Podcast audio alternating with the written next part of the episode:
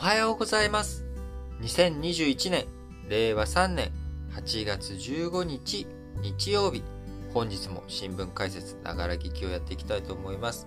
まず最初の話題、丸1としましては、日本各地で大雨が続いております。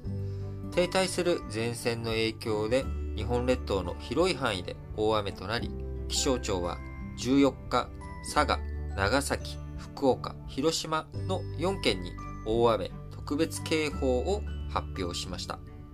総務省消防庁の午後0時半時点の集計によると、大雨洪水警報レベルで最も高く、直ちに命を守る行動を求める緊急安全確保がこの4県で約65万世帯、約142万人に出されました。その後、長野、岐阜、島根、各県でも発令されたということで、九州、中国地方を中心に、えー、長野、岐阜にも広がる大きな範囲で大雨が発生しております。国土交通省によりますと、奈良県の計14河川で氾濫が確認されたということで、えー、多くのところで、えー、豪雨被害が大きくなっております。8月11日以降の豪雨での不明者、少なくとも今4名となっており、えー、大きな災害につながりかねない状況になっております。停滞する活発な前線の影響、14日も各地で大雨を続かせ、記録的な雨量となっている九州や中国地方では相次いで特別警報が発令されました。今現状避難所、えー、いろんなところへ各地避難所を開設しておりますが、新型コロナウイルスの感染防止対策も求められており、手指の消毒やソーシャルディスタンスの確保のほか、入館に際して必ず検温も実施されているなど、えー、新型コロナと災害、えー、こちらの同時多発的なね、対応が求められている状況になっております。えー今ね、あのー、新型コロナあ2万人連日越すような感染者数の確認がなされておりますし、それと同時に大雨も各地で、え、降っております。今、東京の朝ですけれども、え、東京も非常に多くの多い雨量が降っており、え、あともう一つ気になるのはやっぱり寒暖差ですね。え、気温のアップダウンが激しいことになっておりますし、え、今私長袖を着て、え、おります、え、結構肌寒さを感じる陽気になっており、え、ちょっとね、喉もあの少し、こうあこれちょっと寒くなってきたなっていう感じになっておりますので、皆さん、えー、本当に雨、えー、こう気象に関する対策、対応、しっかりとやっていただければと思います。えそしてくれぐれもですね、え雨上がったからといって、え河川の氾濫直ちに収まるということはありません。え雨が止んだとしても、ぬかるんだ地盤、えそこから土砂災害が起きたりとかですね、え雨量に関しては、あ水量、ごめんなさい、水量ですね。水量に関しては急激に減るということもありませんので、え、雨が止んだともですね、え、命を大切にする、え、身の危険を感じるような場所、少し危うい場所には近寄らないということを徹底していただければと思います。それでは次の話題に移りましょう。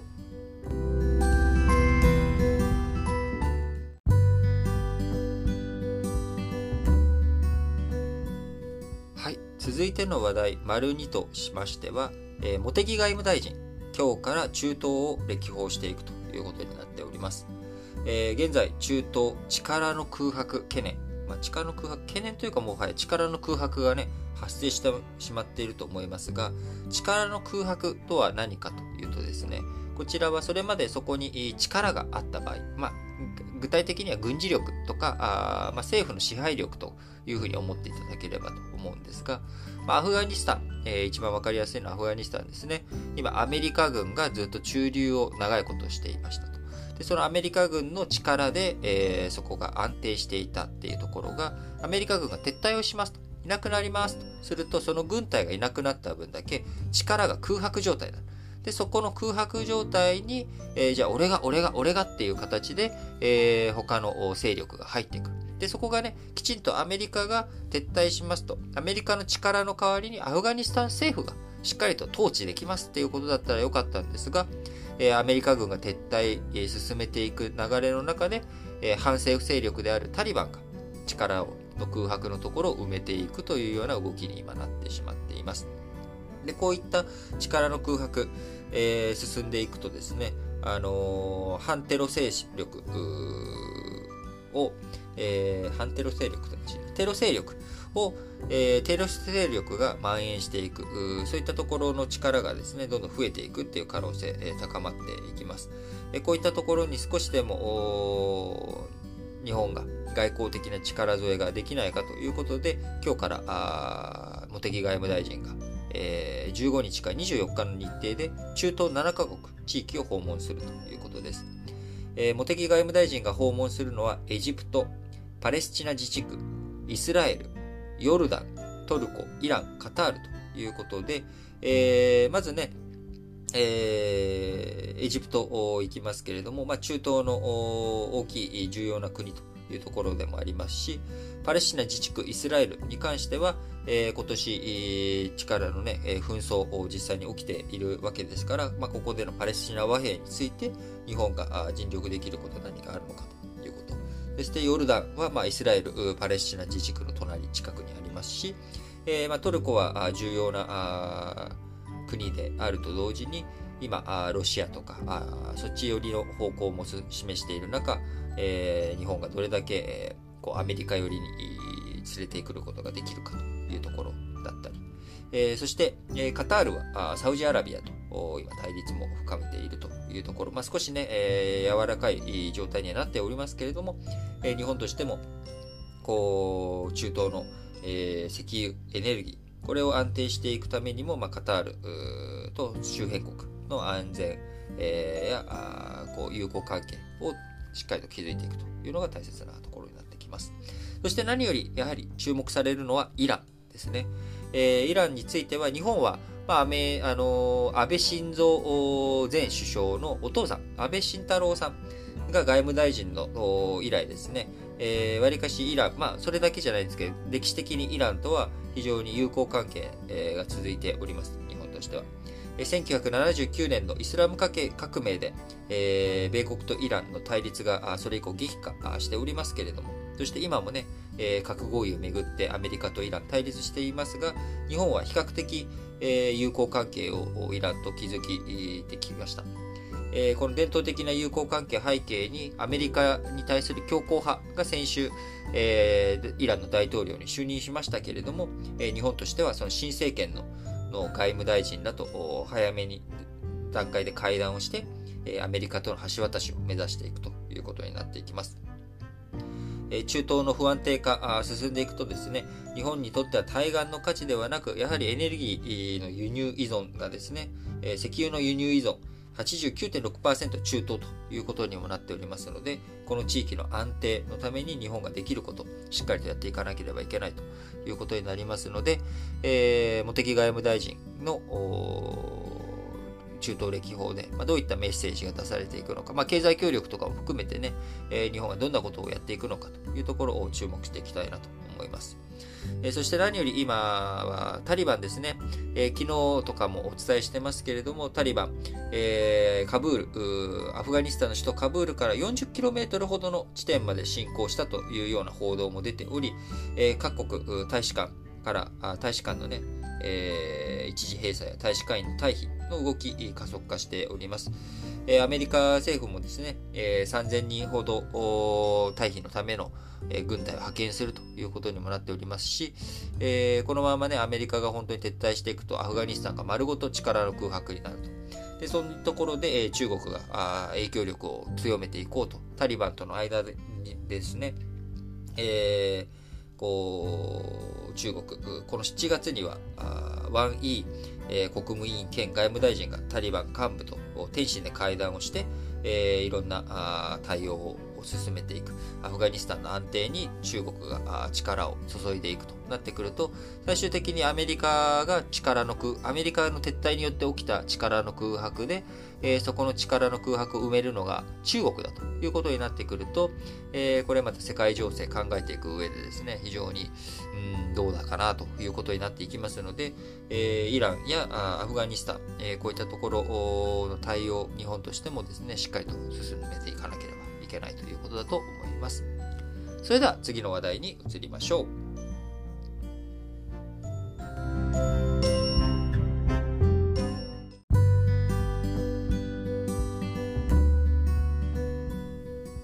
続いての話題、丸3としまして、ブランド農作物の海外流出の現状についてです。えー、例えばですね、日本の高級ブブドウの品種であるシャインマスカット、えー、こういったものをはじめとして、ブランド品種、日本初のブランド品種の海外流出が深刻さを増しております。もともとのシャインマスカット流出先の韓国ではですね、輸出額が日本の5倍超に膨らみ、中国国内での栽培面積は日本の40倍超に及んでいるということです。農林水産食品産業技術振興協会によれば、ブランド果実の流出先、中国、韓国が中心ということになっております。ブドウ以外でも、2020年の調査で30以上の品種の海外流通が確認されております。静岡県のイチゴ、紅ほっぺや高級柑橘、紅マドンナなどが標的になっているということで、え、日本政府、こういった現状に手をこまねいているわけではなく、え、改正種苗法が2021年4月1日から施行されております。この改正種苗種苗法ではですね、え、登録品種の海外持ち出しを禁じるということをやっております。え、違法持ち出しに罰金や懲役を設けましたが、違反事案はあそれ4月以降もですね、絶えない状況になっており、え、意図的かどうかにかかわらず、一度流出すると種苗や苗木の追跡は難しくなるということになっております。えー、まあ、もちろんね、海外流出止めるための改正種苗法、えー施行されてからまだね、数ヶ月しか経っていないので、えー、今の現状というものは過去の失勢、えー、の状況ということになりますけれども、えー、今後どういうふうにこれをしっかりと防いでいくのかということが大切になっていきます。えー、改正種苗法についてはですね、あのー、いろいろと問題、その、こうね、えー、農家の、むしろ、そういったブランド農作物を持っていない農家の経営を圧迫していくとか、え、そういった危険性、え、そういったことに対しての、ね、懸念も非常に持たれている。え、法律ではありますが、しっかりとまず、今、すでに施行されている改正種苗法を使って、しっかりと海外流出を止めていく。そして何か国内での問題があるのであれば、それを踏まえて、いろんな対策、対応をやっていくっていうのが大切なのかなと思います。え日本政府、ブランド品種を中核にし、農林水産物の輸出額について、2025年に2兆円、2030年に5兆円に増やす目標を掲げています。えそのためにもですね、海外との競争を、これに打ち勝っていかなければいけないということになりますので、しっかりとブランド品種のを守っていくというところが大切になるのかなと思います。もともと、え2019年に1兆円という目標があったんですが、2020年の輸出額9217億円ということで、えー、目標届かず、2025年の2兆円もここからまだね、2倍以上にしていかなきゃいけないということになっていきますので、えー、まあ、2025年の2兆円、30年の5兆円の目標、しっかりと達成していくためにも、海外流出を防いでいかなければいけないということになっていくかなとます。はい。それでは次の話題に移りましょう。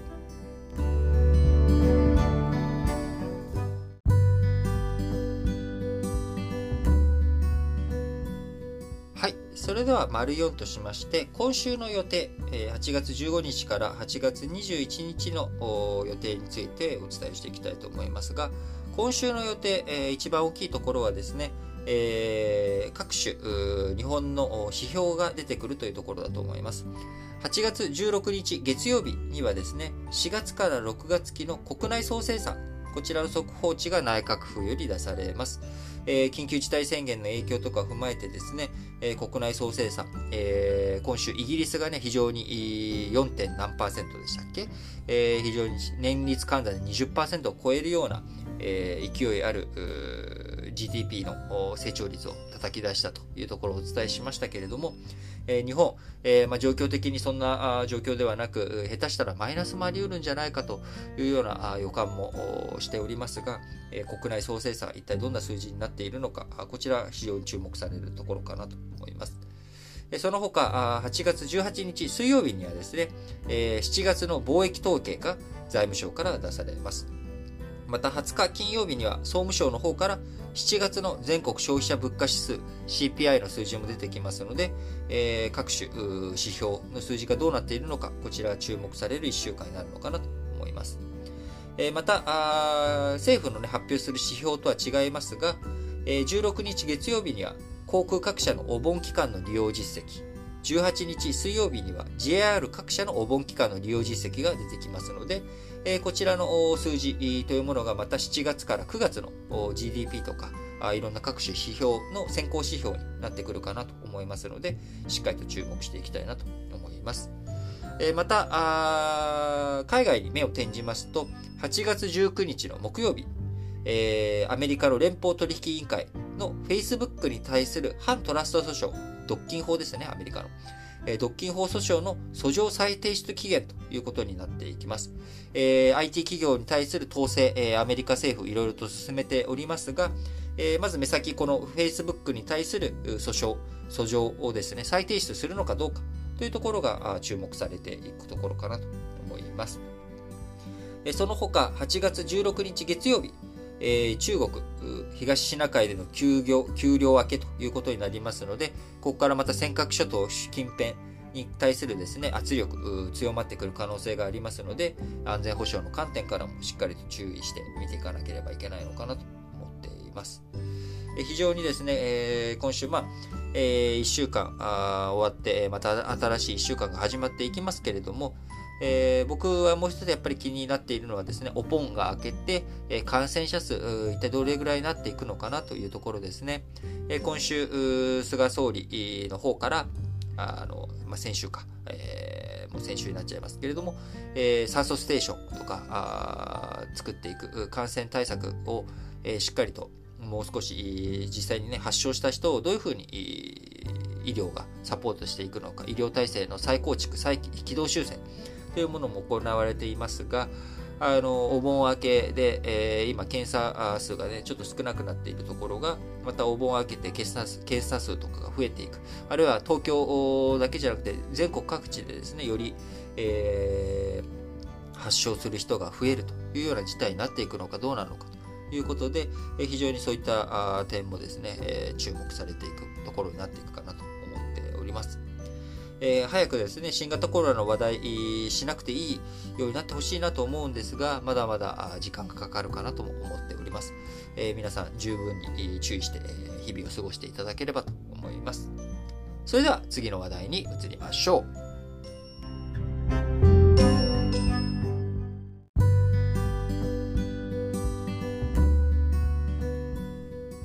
それでは本日も最後、丸ごとしまして、主要語詞の社説を紹介していきたいと思います。本日8月15日は終戦の日ということになっておりますので、各紙終戦の日にちなんだ内容の一本のみとなっております。まず朝日新聞です。戦後76年の夏、問われ続ける主権者の覚悟ということで、戦後の日本が憲法を手に目指したのは国民が主権を行使し、個人が等しく尊重される社会の実現だった。だが、不平等は様々な形で残り、新たな矛盾も生み出されているということで、えー、他の新聞紙面と違って、えー、朝日新聞の特徴としてはですね、えー、女性の参政権、えこちらの参政権運動、婦人参政権運動を率いた市川房枝さん、こちらを、え中心にですね、えいろんな話を広げていると。いうところです。え市川房枝さんがどういうふうに感じたのか、どういうふうに活動したのか、どういったことがあったのかというところを軸にですね、社説展開しておりますので、ぜひ時間がある方は読んでいただければと思います。え市川房枝さんについてはですね、私のラジオ歴史小話、えこちらの方でも過去取り上げたことがありますので、興味がある方はですね、そちらも合わせて聞いていただければと思います。え続いて、え毎日新聞です。えー、問う2021年夏。宣言下の終戦の日、人命を最優先する社会にということで、懸念されるのは政治主導の名のもとに統治機構のバランスが崩れた日本の現状である。官邸の権限が強化され、国権の最高機関である国会は空洞化が進み、政府の下請け機関に甘んじているということで、毎日新聞ですけれども、えー、国民へのしわ寄せが続いているということ、これね、えー、戦争の状態と一緒なんじゃないのということについて、えー、展開、話をしております。えー、旧西ドイツでは戦争犠牲者援護法を定めて市民にも救済の手を差し伸べていましたが、日本では元軍人、軍属とその遺族への保障が優先され、民間人の被害救済は長らく置き去りにされてきました。その背景にあったのはですね、非常時に生じた生命、身体、財産の損害は国民が等しく耐えなければならない、えー、戦争被害受任論というものがあったということで、えー、空襲被害者について昨週救済法案がまとめられましたが、えー、与党内の調整がつかずに結局国会提出が見送られているというようなことになっておりました。え、哲学者のカント、永遠平和のためにの、えー、中でですね、立法権が行政権から分離された政治統制こそが、えー、平和を実現し得ると説いております。強い議会の進め、えー、こういったものがあるある中、えー、今日本の現状というものはですね、あの、立法権が著しく弱って下請け機関になってるじゃないかというところが毎日新聞としての、えー、非常に強い、こう、なんでしょう、え、問題意識として、え、社説が展開されておりますので、ぜひこちらもですね、時間がある方、読んでいただければと思います。えー、産経新聞、えー、終戦の日に再びの敗戦を絶対に回避せよ。国の安全を担保する敵対基地攻撃能力を米米軍に依存してきた日本は、今、中国の脅威をまともに受けている。今そこにあるコロナ危機と迫り来る中国危機にどう対処すべきかということで、えー、まあ、戦争という危機、危険あったよねと。えこれに対して、えー、今、目の前にある日本の危険というもの、危機というものはコロナ対応というものと同時に、え中国という今台頭してきている、えそして安全保障上の脅威となっている中国、こちらにどう対処していくべきなのかということをね、しっかりと考えなければいけないというのが産経新聞の主張です。えこちらも時間ある方はぜひ読んでいただければと思います。え読売新聞、えー、終戦の日、平和堅持へ情勢の変化直視を。国の安全保障に想定外は許されない。脅威を直視し、有事に的確に対応できる体制の整備について議論を深めるべきだ。そうした努力が結果的に有事を未然に防ぐ道となるということで読売新聞です。えー、やはりですね、こちらでも新型コロナ、これと合わせていきながら終戦の日、日本は昭和の戦争で何を学んだのか、どうあるべきなのかというところを展開しております。えー、国際社会への発信も強めていくべきだということ、特にね、えー、これから東京オリンピックが閉幕し、24日からはパラリンピックが始まるという中、えー、日本、国際的な信頼の向上をつなげていくためにも、しっかりと平和の歩みを象徴し、そういったものを国際発信していくべきだと。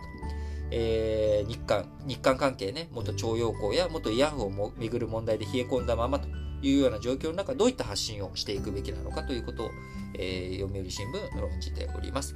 でこちらもね、時間がある方、ぜひ読んでいただきたいんですが、え、僕が一番いい社説だなと思ったのは日経新聞です。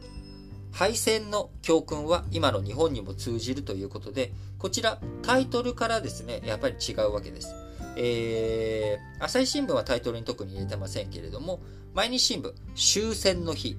えー、産経新聞、終戦の日に、